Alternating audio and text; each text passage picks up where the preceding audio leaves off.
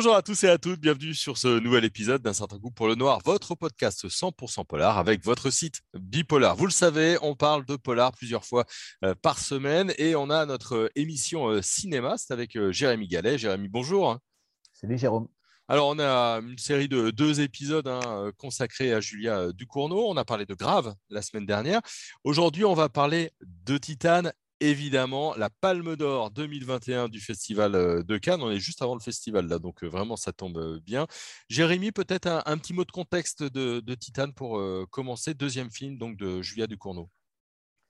Deuxième long métrage de Julia Ducournau, effectivement, très remarqué pour son premier long métrage qui s'intitulait Grave, sorti en 2016, l'histoire d'une jeune fille qui entreprend des études dans une école de vétérinaire et qui se découvre des instincts cannibales après avoir euh, subi une expérience euh, traumatisante puisqu'elle est végétarienne et elle est contrainte d'ingurgiter de la viande. Donc on va retrouver euh, des thématiques qui étaient déjà présentes dans Grave à travers une autre histoire et de façon, je dirais, encore plus radicale au niveau de la mise en scène. Alors, un petit mot du, euh, du, contexte encore, c'est le deuxième film, hein, euh, un peu plus de budget, euh, des, acteurs et des actrices qui sont un peu plus reconnus, Vincent Nadon, Agathe Roussel. Et tout commence avec une, jeune fille qui a été gravement blessée par un accident de la route. Elle a un morceau de, titane dans le crâne et elle va retrouver un homme qui, lui, a, perdu son fils. Est-ce que tu peux nous dire un petit mot sur cette histoire? Effectivement, c'est l'histoire d'une petite fille très pénible. C'est la scène initiale qui, après un accident de voiture, se retrouve avec un morceau de titane dans le cerveau, une plaque de titane. Et nous retrouvons cette petite fille, nous la retrouvons maintenant jeune femme. Il y a une ellipse et on la retrouve à l'âge adulte. Visiblement, ce morceau de titane a eu des effets sur sa mmh, personnalité puisqu'elle est devenue tueuse en série. Et en même temps, elle s'interroge, il y a toute une, interrogation qui rejoint le, thème de la transidentité.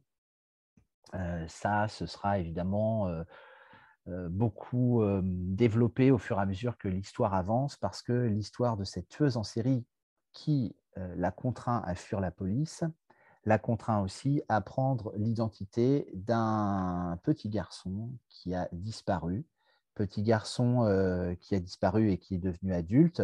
Il y a une sorte de portrait robot.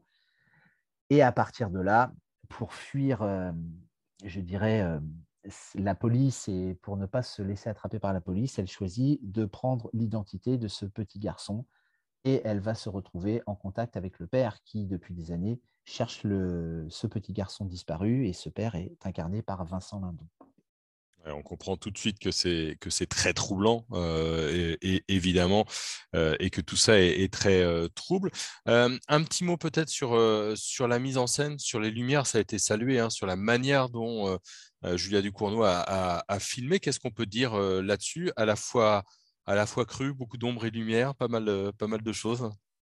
Oui, alors c'est une ambiance euh, extrêmement sombre euh, avec beaucoup de, scènes de nuit, des éclairages, je dirais, bleu, bleu, bleu, noir, beaucoup de jeux d'ombre et de lumière. Et en même temps, dans cette nuit qui s'impose, qui recouvre, je dirais, le, décor, on a parfois des, des scènes beaucoup plus aveuglantes qui sont liées à des incendies alors, des incendies, évidemment, ça se justifie par l'histoire parce que Vincent Ladon incarne euh, un sapeur-pompier, que le personnage principal, donc euh, cette jeune femme qui va prendre une autre identité, va effectivement devenir euh, rentrer aussi dans cette caserne de pompiers et qu'on va avoir des scènes d'incendie, alors des scènes avec une luminosité soudain aveuglante, qu'en même temps, cette femme met le feu à sa propre maison avant même de, rencontrer son, père. Donc il y a le, thème de la destruction, le thème du feu.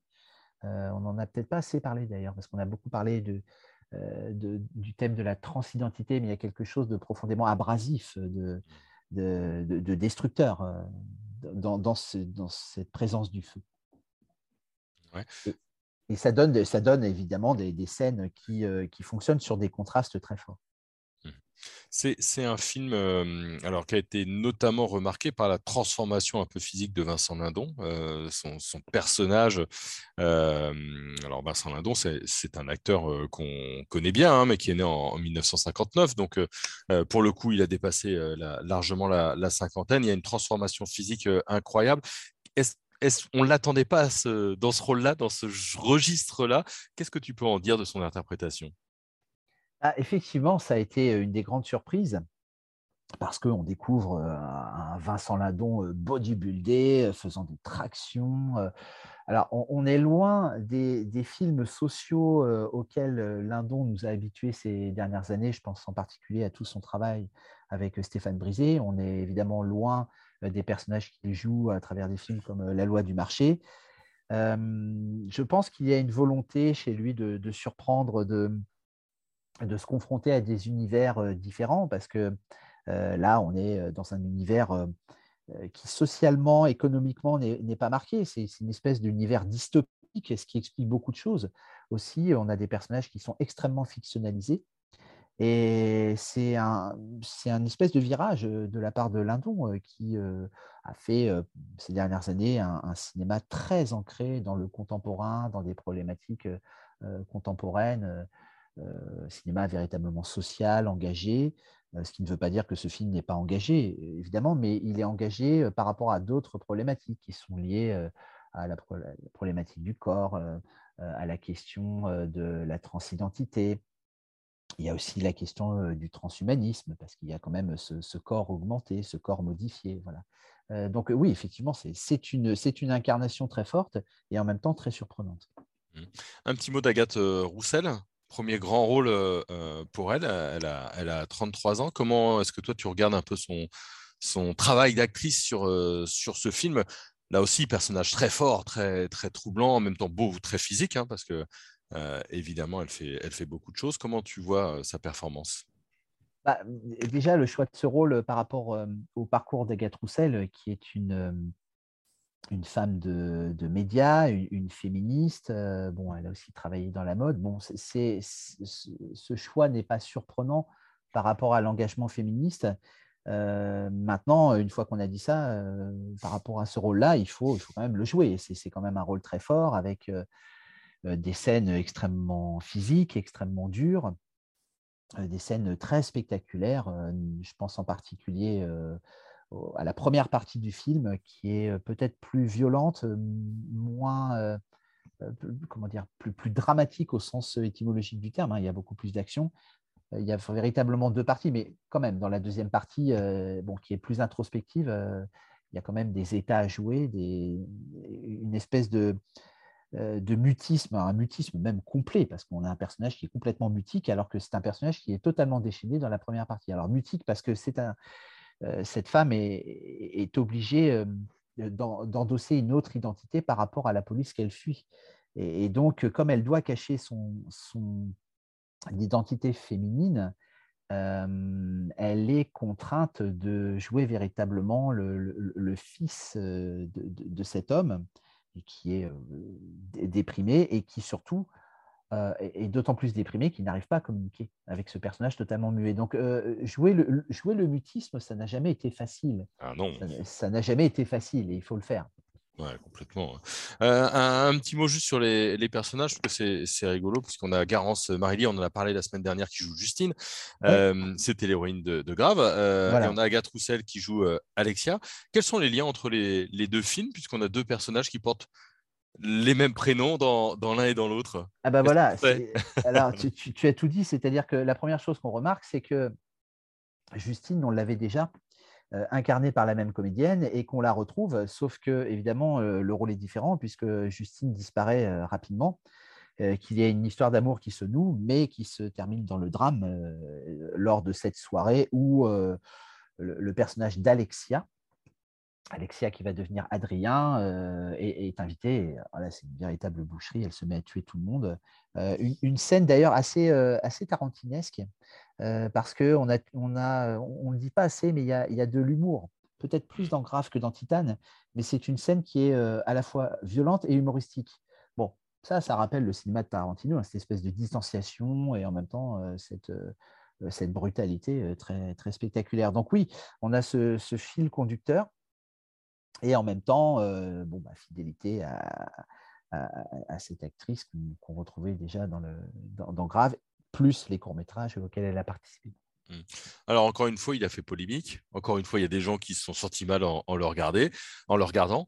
Euh, mais là, il a eu la Palme d'Or. C'est mérité. Ça fait l'objet de pas mal de débats et de discussions. Pour toi, notre spécialiste euh, cinéma, est-ce que ça, vaut sa Palme d'Or? Est-ce qu'il faut aller le voir? On, peut aller le voir, même s'il y a quand même quelque chose de, relativement décevant, euh, parce que, en fait, on, ne peut pas s'empêcher de, comparer Titan et Grave. Je disais, il y a des thématiques communes. Euh, le problème, c'est que Titan se, pique d'être transgressif euh, et qu'il affiche ses attentions dès le début avec son lot de scènes violentes, surtout dans les 30 premières minutes.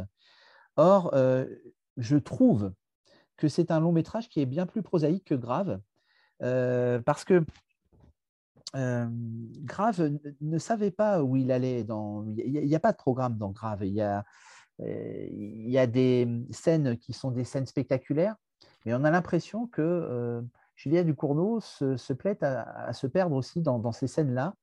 alors que finalement, contrairement aux apparences, Titan sait très bien où il va, avec une série de scènes à faire euh, comme si malheureusement Ducournau était déjà dans la caricature de, sa propre, de son propre cinéma, euh, c'est-à-dire qu'elle refait des scènes qu'elle a déjà faites en les, en les radicalisant, certes, ce qui a beaucoup fait parler, euh, en bien ou en mal, mais il y a quand même cette fin sur laquelle on pourrait beaucoup gloser, qui est finalement une fin où on retrouve un univers beaucoup plus normalisé, un personnage masculin qui reprend le dessus, une assignation au genre qui fait que bah, ce, personnage d'Alexa qui, cherchait à échapper à, son identité genrée est assigné à une maternité, donc à un accouchement, et cet accouchement sera fait par un homme, et puis voilà, cet homme prendra cet enfant.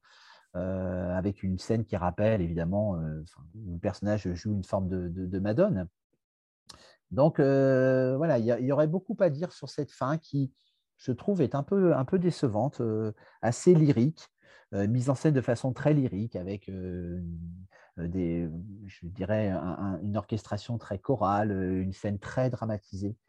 beaucoup moins ironique que ne l'était la fin de Grave, qui était infiniment plus réjouissante.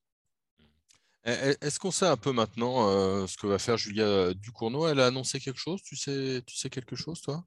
Je n'ai pas d'informations sur ses futurs projets. Pour l'instant, je ne sais pas si elle, elle, elle, continuera de tourner, mais je n'ai pas d'informations qui plus précises par rapport à ça. Bon, ok, ça marche. Eh ben, un grand merci en tout cas, Jérémy. Merci à toi on va, on conseiller euh, d'aller jeter un œil à Grave et, à Titan. Si vous avez aimé ou si vous avez détesté ces films, laissez-nous un petit commentaire, évidemment. Et puis abonnez-vous, ça vous permettra d'avoir euh, une petite notification à chaque fois euh, eh ben, qu'on fait une émission, que ce soit avec Jérémy ou d'autres émissions sur le polar. Merci à tout le monde et puis je vous souhaite une bonne journée.